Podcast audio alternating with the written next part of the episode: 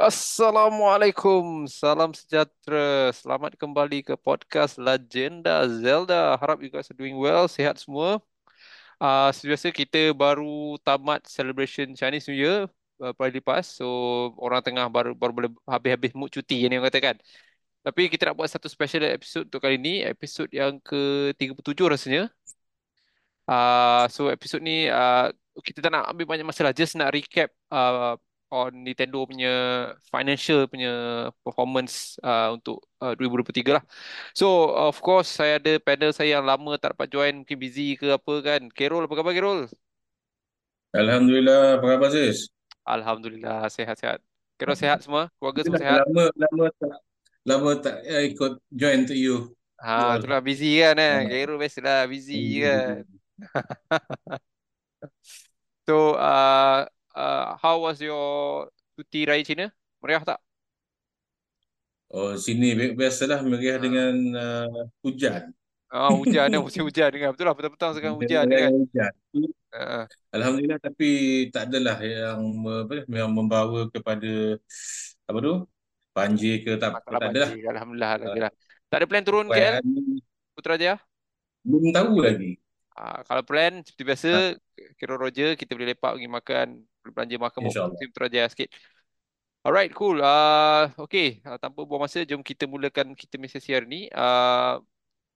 Tapi before I start, just nak follow up sikit lah dengan Kira. Okay, apa perkembangan dunia game terbaru Kira sekarang ni? Main game apa sekarang ni?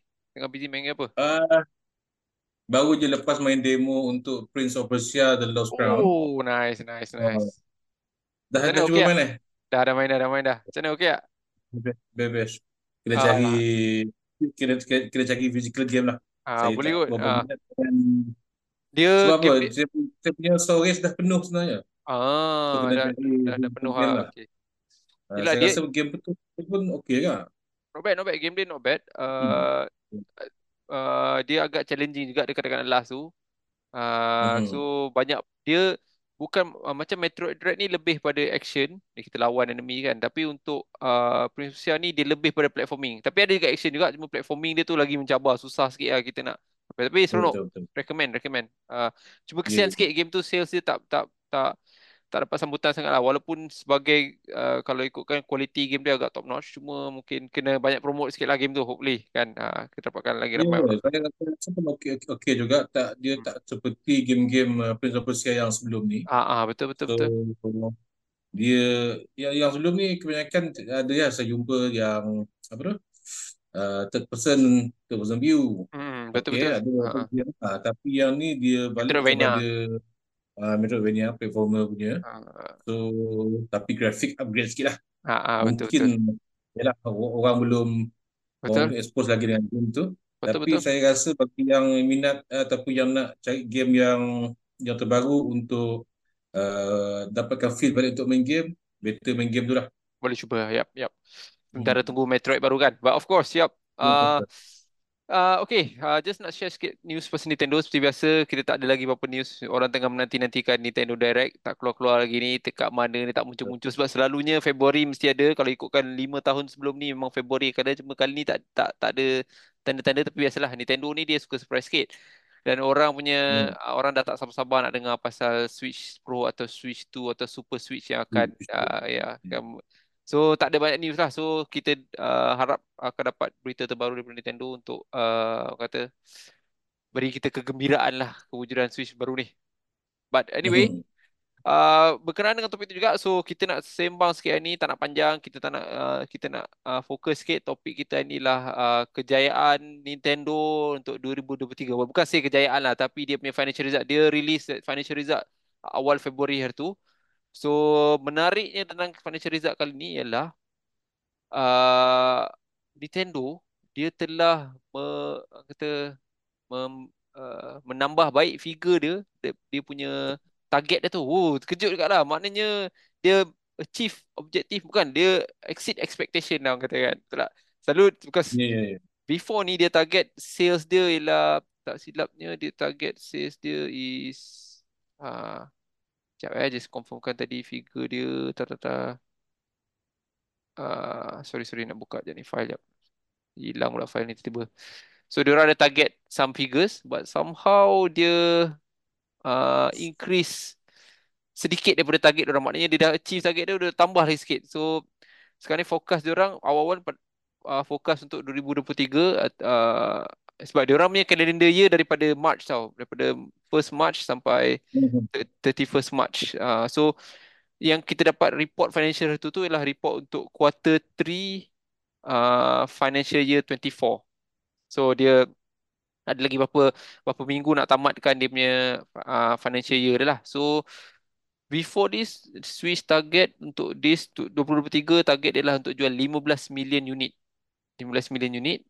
Tapi bersebabkan kejayaan dia untuk Q3, rasanya dia dah achieve target tu. So dia dah naikkan lagi 0.5 million lebih untuk financial year 2024 ni. So hebat tak? Macam mana apa pendapat K-Rol tentang dia punya result ni? Dia orang memang tak sangka lah dia punya peningkatan melebihi daripada dia orang punya target lah. Okay. Jadi saya rasa financial orang ni memang boleh tahan lah. So, jap K-Rol. Jap nak tanya. So, adakah Switch ni walaupun dia dah dekat nyawa-nyawa ikan saat tahun-tahun terakhir ni, still meletup dia punya sales dia? Macam mana? Betul tak? Kalau ikutkan dia punya figure ni memang meletup tau. Betul lah pasal kan. Meletup lah, kan. Dia walaupun dia tengah bersaing dengan game macam Xbox, PS5, tapi dia still orang kata berjaya menembusi mass market. Dan just nak share juga, semalam ke semalam hari tu Sony ada keluar satu news untuk financial dia. Dia kata dia terpaksa mengurangkan target dia. Dengar tak? Sony ni terpaksa mengurangkan target kan. Xbox jangan cakap lah, Xbox lagi lah. Xbox dia punya keadaan macam agak sedih kat lah. Sebab duk memang nak duk pening nak buat Game Pass lah, nak buat ni, nak sampai nak tak boleh nak compete dengan Sony. Tapi Sony ni yang orang kata supposed to be raja konsol ni kan, terpaksa mengurangkan target dia kan. So form dapat K-Rol tentang ni. Adakah Switch ni boleh adakah Switch ni boleh bertahan lagi setahun? Maknanya dia orang tak perlu keluarkan Switch Pro, Switch 2, Switch Super Switch. Adakah ini akibat dia? Yang ni unexpected tau. Dia punya scenario sekarang.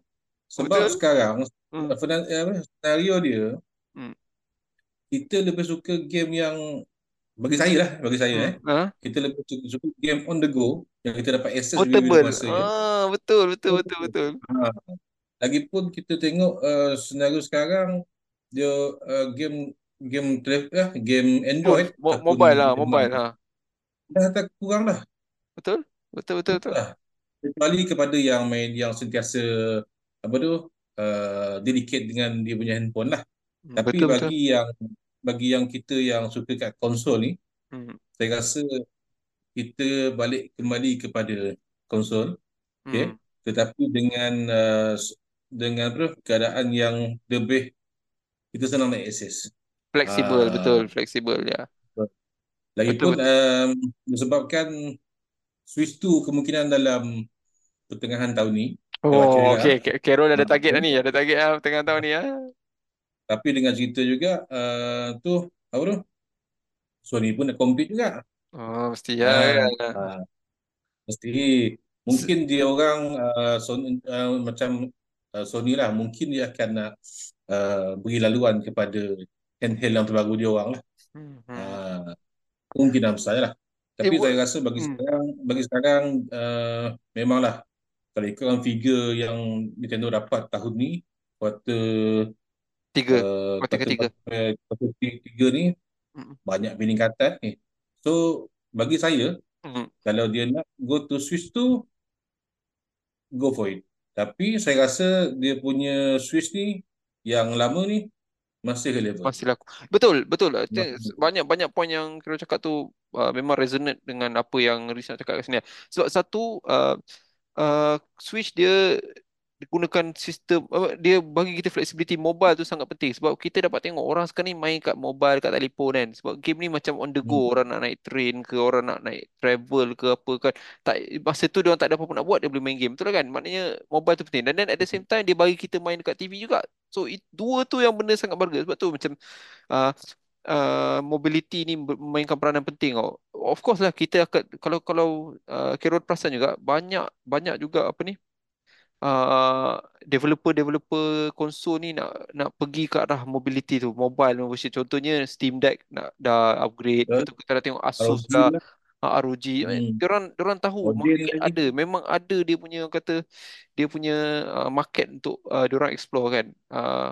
Walaupun konsol macam PS5, orang kata Xbox ni dia punya grafik semua, dia punya kuasa dia tinggi, tapi in the end yang mobility tu yang begitu berharga. Maknanya Nintendo punya initial punya apa ni, strategi untuk go for mobile untuk dia punya dual console ni memang berkesan, meletup. Kata memang kalau ikutkan statistik sekarang ni, dia lagi berapa million je dia akan potong PS5 dah, PS2 dah. PS2 kan antara yang paling tinggi kan, nombor satu kan.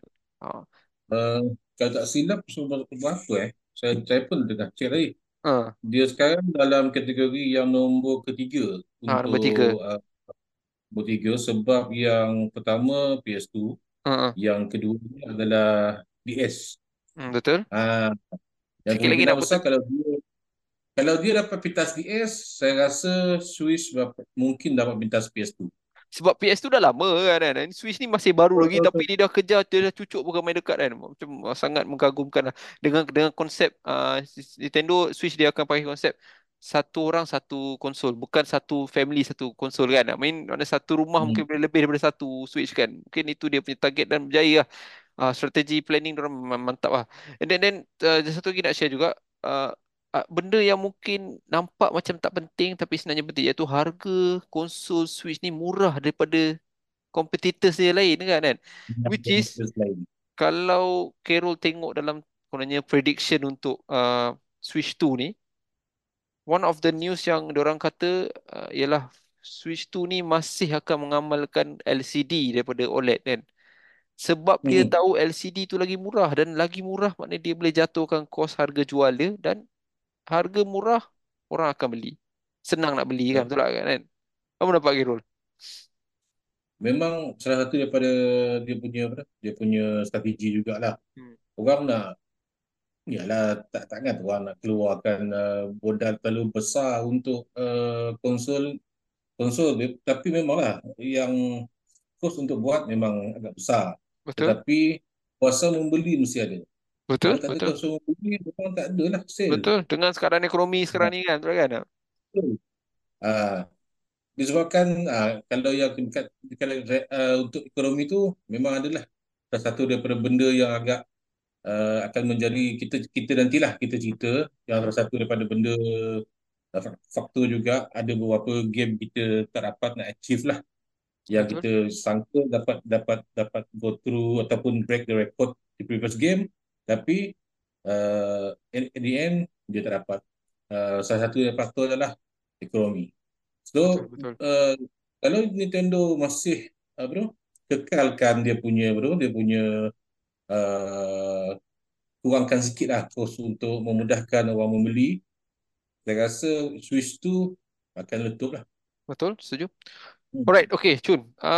So sekarang ni kita nak go sikit detail kepada dalam apa ni, financial DP result dia. So result financial Nintendo kali ni, kalau kita tengok seperti biasa, tompak pertama masih dipegang oleh Mario Kart.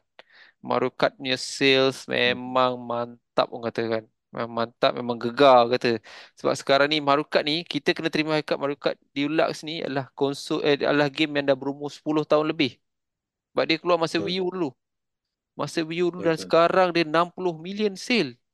60 million dia jual, dapat jual ni. Mamak ai. Kan dia dahsyat betul ni kualiti. Tahu tak dia sekarang ni kalau dalam rekod sales of game dia nombor 6. Atas dia ialah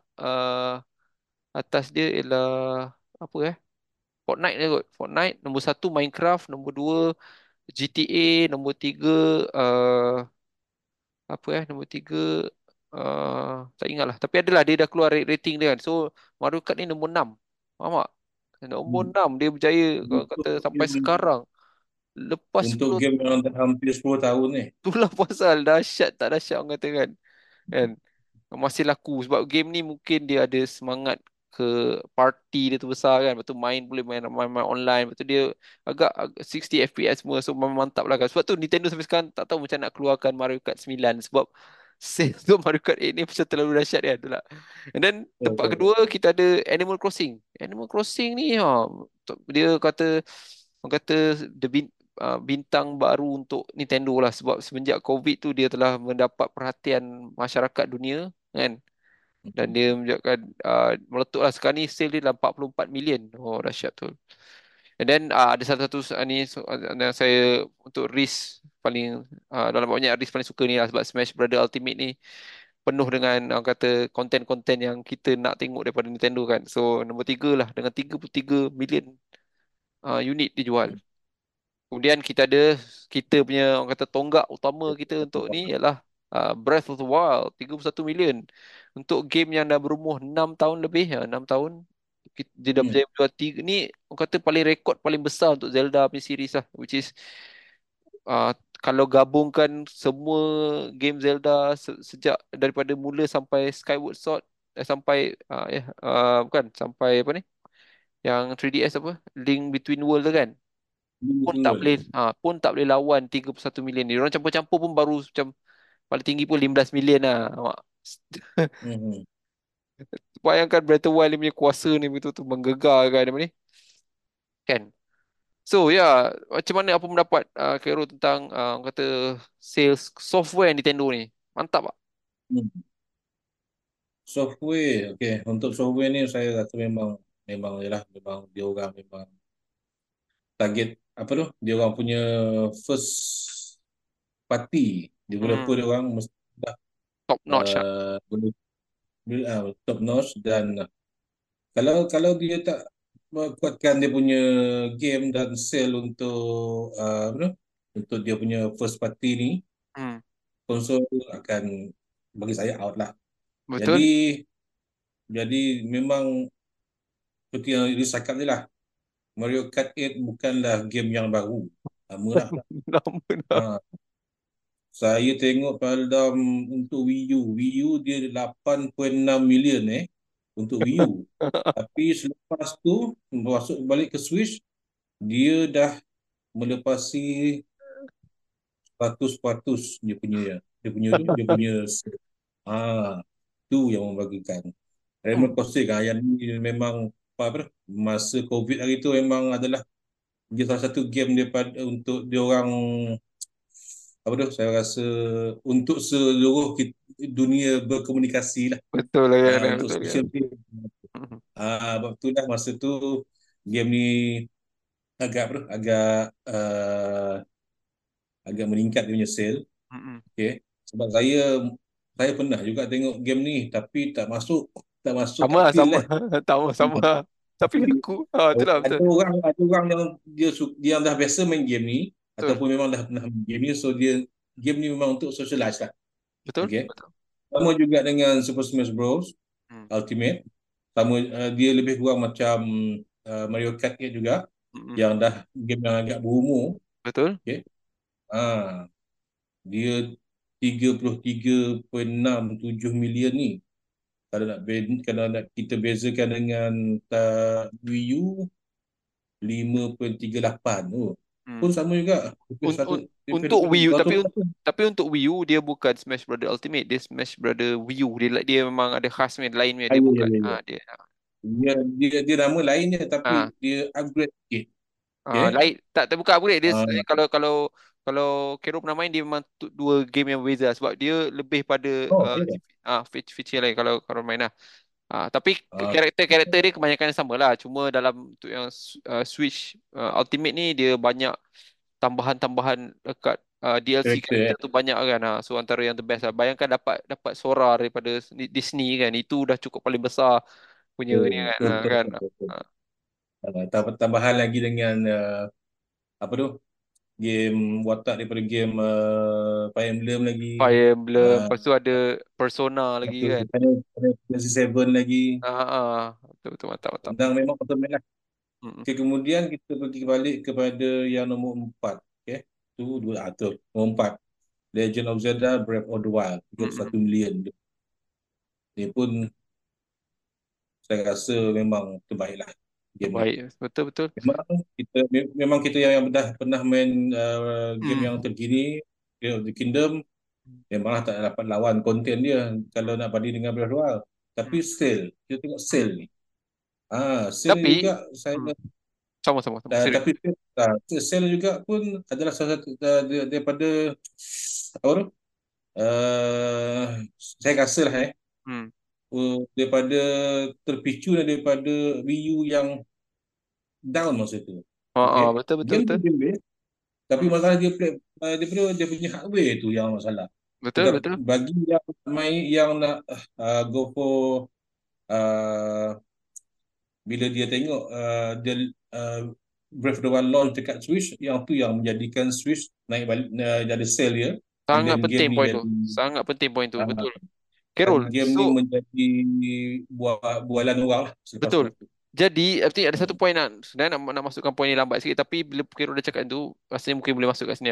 Tak, maknanya begitu pentingnya Switch 2 ni kena ada game yang support dia main launch period. Faham tak? Sebab saya ingat dulu masa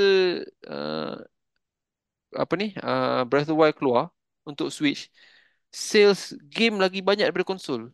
Boleh tak? Boleh percaya tak kadang? Maknanya game ni ada orang beli game, jumlah sales game contoh untuk Switch punya version, contohlah game software Breath of the Wild ni jual 11 tapi konsol jual 9. Macam mana tu? Bayangkan, pelik tak pelik? Tapi itu hakikat dia. Maknanya begitu pentingnya game yang keluar sekali dengan konsol tu, macam mana dia akan boleh boost up dia punya, orang kata apa ni, dia punya kejayaan sesebuah konsol lah kan. Apa yang Nintendo dah buat silap dekat Wii U tu, dia dah belajar, jadi dia gunakan sebaik mungkin untuk masa Switch, dan Switch tu lah membuktikan apa taktik dia orang pakai tu berjaya. Yap, correct. Tapi tak tahulah, sebab kalau ikutkan yang ni pengalaman saya masa saya mula-mula nak beli Switch tu, memang saya nak beli game ni dulu. Sebab apa? Macam mana kita nak, biasalah kan, kita dah biasa dengan konsol-konsol yang sebelum ni. Makin lama kita keluar, makin value tu yang itu kita nak target masa tu. Tapi bila dah last saya dapat konsol dengan game sekali, saya go for it. Betul. Bagi saya kemungkinan ada juga strategi orang, dia ambil game dulu and then kemudian dia cari konsol. Betul. Sebab peminat Zelda, memang kita dah tahulah zaman tu memang peminat Zelda memang tertunggu-tunggulah game yang macam ni. Betul. Dia nanti dia nak main platform mana, dia itu yang dia dah pilih.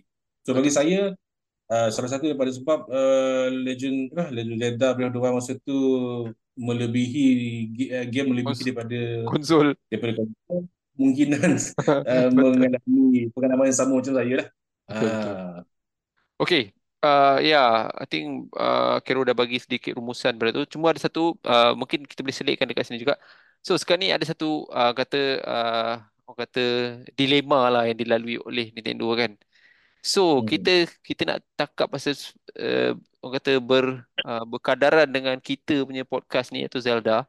So kita nak cerita sikit pasal Tears of the Kingdom punya sales lah. So Tears of the Kingdom punya sales ni nampaknya hanya 20 million saja semenjak dia keluarkan 6 bulan lepas. Contohlah daripada data ni kan, 6 bulan lepas kan. So adakah 6 bulan data ni, 6 bulan sales ni 20 million ni tak cukup kuat untuk Tears of the Kingdom? Apa pendapat K-Rol? Sebab kita nak, macam tadi K-Rol cakap, kita compare dengan Breath of the Wild, tapi Breath of the Wild kita kena faham dah 6 tahun. Yang untuk Tears of the Kingdom baru 6 bulan. Macam mana, apa pendapat K-Rol? Yang ni saya bagi, yang saya dapat detect lah, tak tahulah mungkin orang lain pun perasan juga. Ialah kuasa membeli kita pada sekarang, masa zaman sekarang lah. Tu yang saya rasa dah satu penyebab dia. Sekarang ni konsol memang dah banyak dah terbeli. Tetapi game, game ni pun boleh tahan juga harga dia. Ya, betul. Ni adalah game pertama Nintendo yang Breath of the Wild $60. This one is first game Nintendo yang $70. Adakah that $10 tu beri beza dalam sales. Kalau tengok daripada statistik yang kita dah tengok ni, memang memberi kesan lah. Okay, faktor utama dia.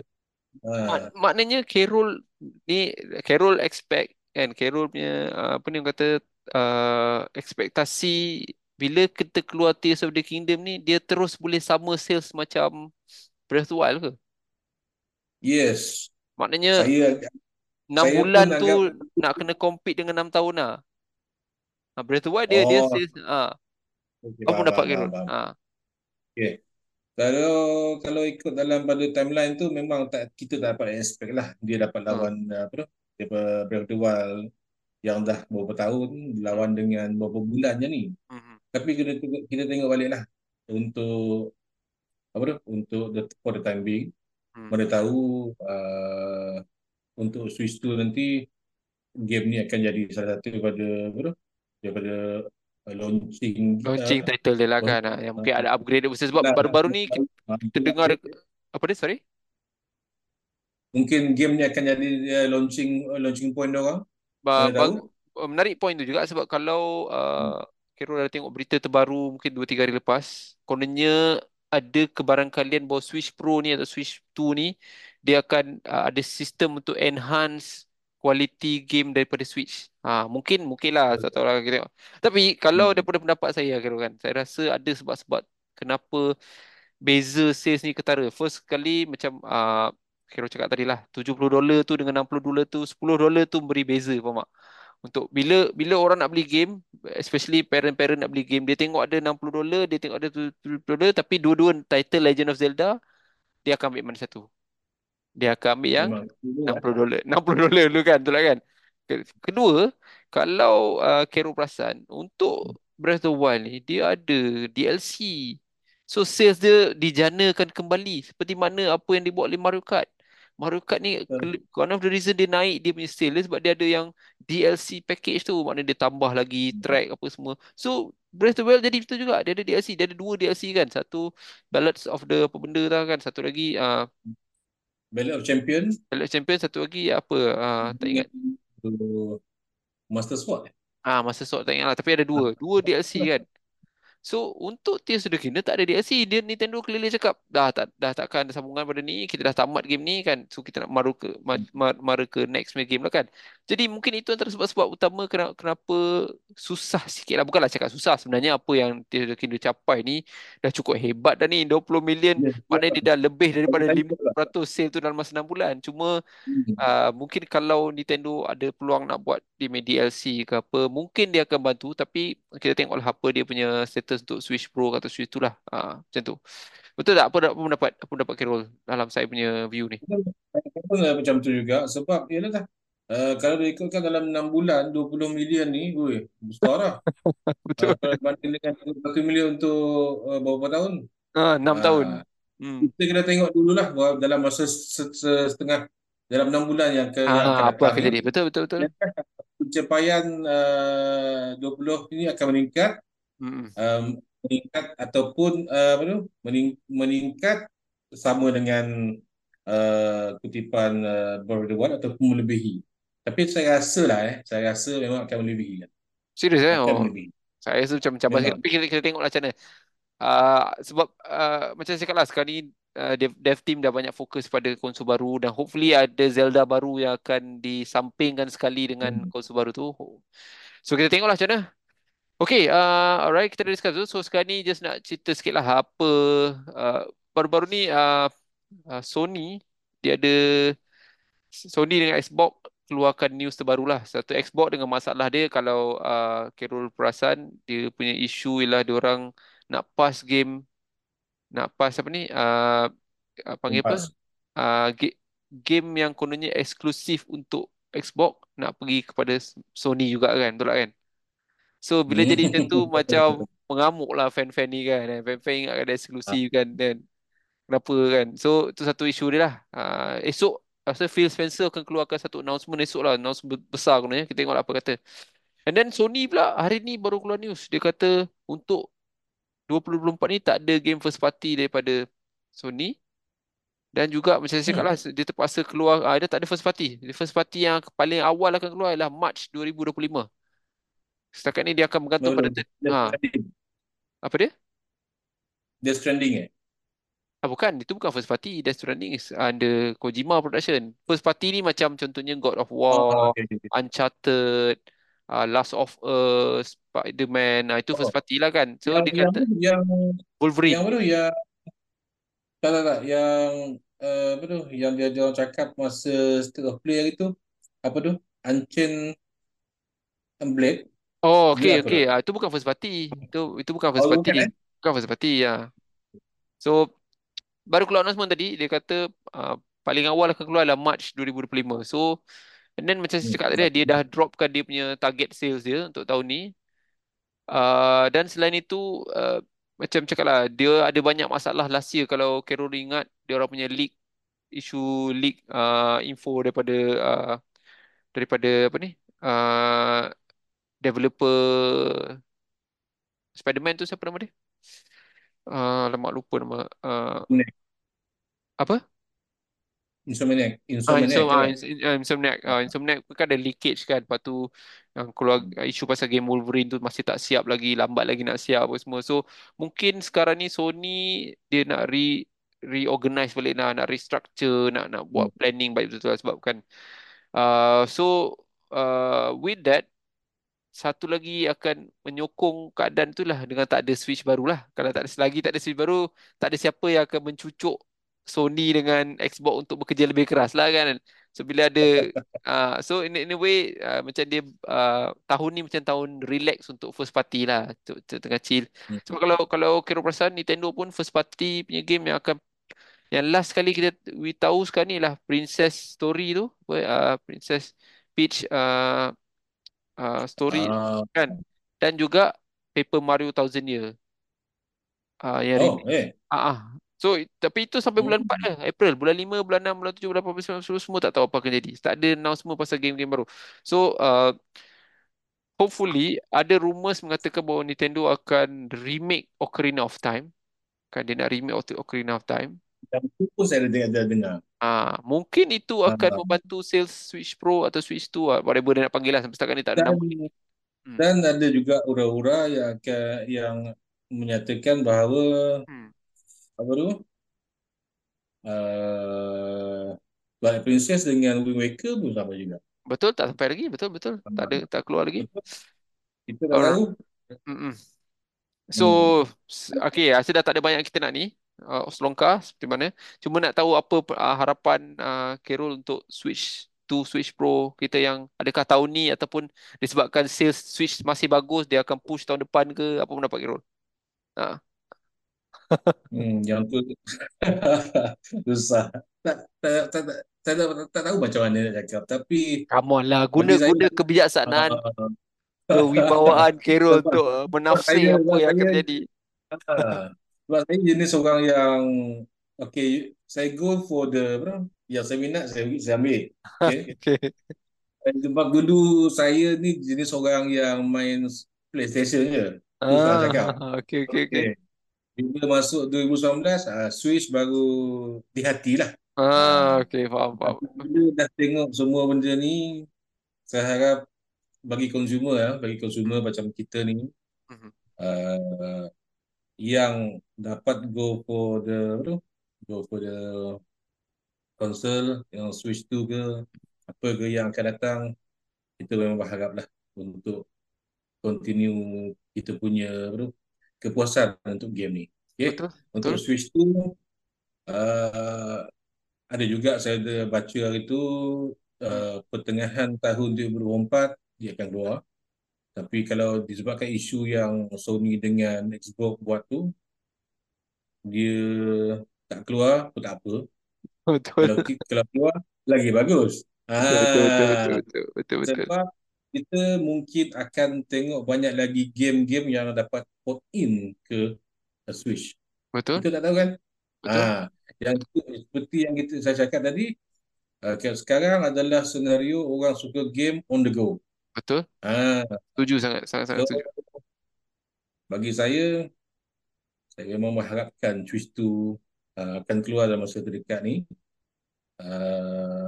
Pun sama juga kalau PSP2 ataupun PS Vita 2 ke keluar pun okey.